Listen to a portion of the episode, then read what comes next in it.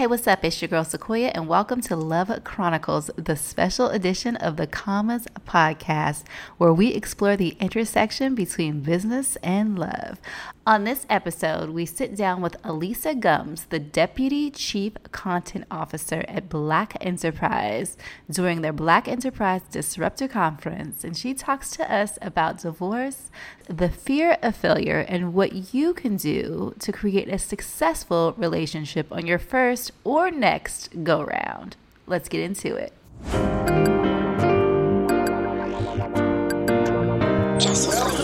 Welcome to Commas. Commas is all things tech. see culture and technology coming together. Life hacks. The practicality right now in the inefficiency of the internet of buying and selling stuff is extraordinary. Entrepreneurship advice. I think the first thing is you got to understand your business inside out. Love and tech. I've almost reduced dating to kind of this very momentary snap of a person. It's going to be a fire show. I have yet to see something these days that's truly differentiated. New advice and new inspiration every show. This really is about the next generation of creators going faster, further than we did. Now let's start stacking them commas. Alisa, super excited to be talking to you. I know that we obviously have a bit of a past. We I'm sort of do. Black Enterprise. Your family. I am family. So I want to talk to you though today about tech, business, love, and life, and like how it all like blends together. Because I Oh, feel wow. like entrepreneurs are dating and they're trying to figure it out, or they're married and they're trying to figure it out. But like, what is the universal like way to go about that? Right? Everybody has their own subjective way, but like, what makes the most sense for people? I want to give them good advice, sound advice, practical advice. Where are you in your stage? Well, I, I love how I'm going to go back for a second because I love how you started that. And I think always of like the black women entrepreneurs that I talk to for a living. And so it's like you have these women who, you know, have it all professionally. They're at the top of their game. And then they're like, yes, but my personal life is a different story. And exactly. And it's, you know, um, apparently intimidating to be a black woman who has their stuff together. Some men say they like it, but they don't really like it. You come to find out. And so it's like, how do you be you 100% and then go out there and still, you know, at the end of a long day when you get home, find what I told my current boyfriend I was looking for, which is a soft spot to land. Right. I struggle with that so much because you present this certain person Exactly. to the exterior To the world. and then they buy into it. Anybody. Like, Yes, right? Yeah. So that you have this persona, but that's not who you really are. right. So how do you navigate like this is not who I am. You need to get to know me. Like how do we Yeah, and also you go out there and you sort of do battle with the world all day long. So even if that is who you are, you're like, can I have a minute of downtime when I come home? But yeah, I totally get it. I am like an only child. I was always that kid that was expected to do these things. The oldest cousin from an immigrant family, you know, you've got this position of duty and responsibility, and you're expected to be an overachiever. I got like a 99 on a test once, and my mother was like, She's Where's the other point? You know, like, so when you meet someone who you want to partner with in life, you're like, I need someone who I don't always have to be that person with. I need someone who I can trust to take down these walls, who I can be vulnerable around, who I can get comfortable like showing the sides of myself that I don't show to the whole world. If I want to cry, if I want to be clingy for a second, like, you know, those things that normally you're like, no, no, no, that's not me. I'm going to do that. And so it's difficult, you know. I wish that I had gotten it right on the first try. I did you were it necessarily. I'm divorced, yes.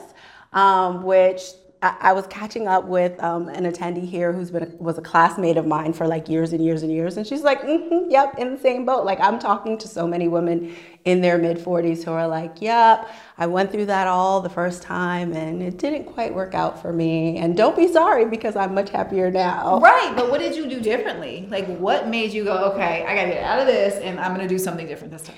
I think that um, you know I never personally wanted to get divorced. Like it's it was not on my list. I thought I was going to be one and done. My parents have been married for 53 years this year, um, and so it was very difficult to me to accept that I had quote unquote failed um, at something. Which is so interesting because in entrepreneurship, when you fail, you're looked at as a failure, but you have to do that as a learning. Right. So that's so interesting. And I think it's very true in in love and relationships as well. And I was totally feeling Tia Mowry when she was going through her divorce and she was talking about it and everyone was giving her so much shade for saying like it's not a failure. It's like when you go to college and you learn things and I was like you know, let's give her some grace. Maybe she didn't state it in the way that you would have stated it, but if you talk to any woman who's been divorced, they'll be like, nah, I feel what she's saying. What she's saying is, I learned some things, and just because this relationship didn't last a lifetime, it wasn't a failure.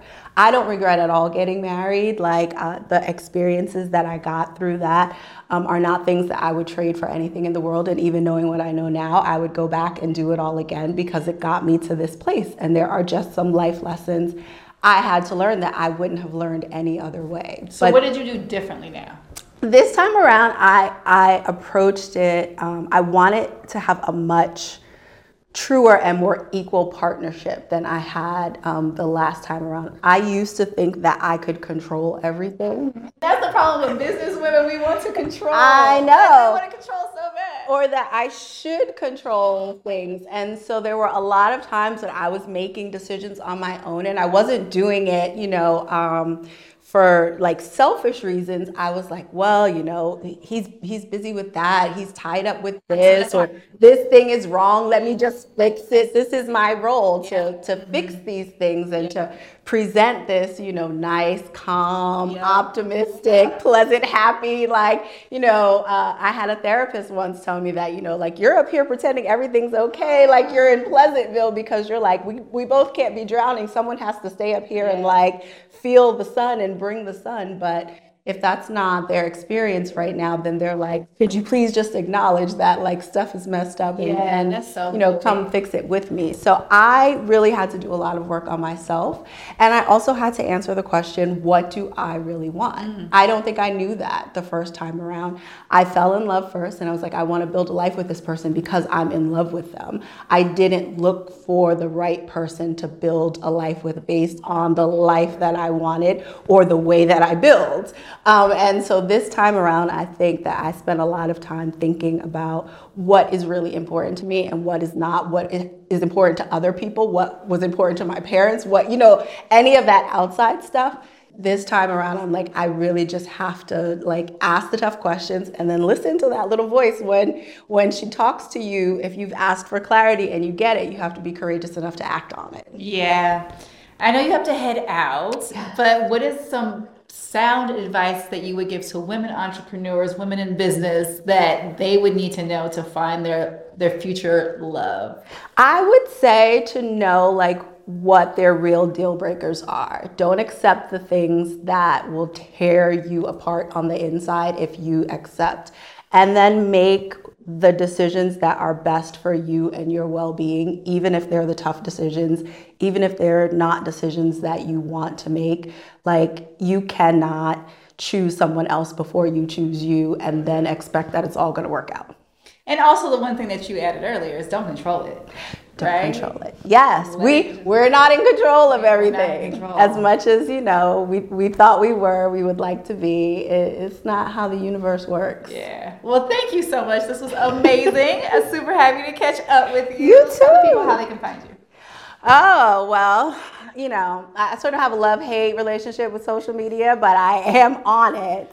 Um, I'm on Instagram as at Amege, A M E G E E. Um, but the best way to find me is on LinkedIn because I like to keep business business. Thanks for checking out the latest episode of Love Chronicles on the Commas podcast. Make sure you subscribe to us on Apple, Spotify, or wherever you listen to your content so you don't miss an episode. If you are trying to find your voice and you want to create your own content, whether that be podcast, from the stage, or on social media, go ahead and log on to www.hollywoodtosiliconvalley.com. That's Hollywood to Silicon Valley.com. And sign up for our Find Your Voice program because we want to help you tell your stories and find your voice. Until next time, may your heart be open and your ambitions soar. Let's keep stacking them commas. Stacking them commas.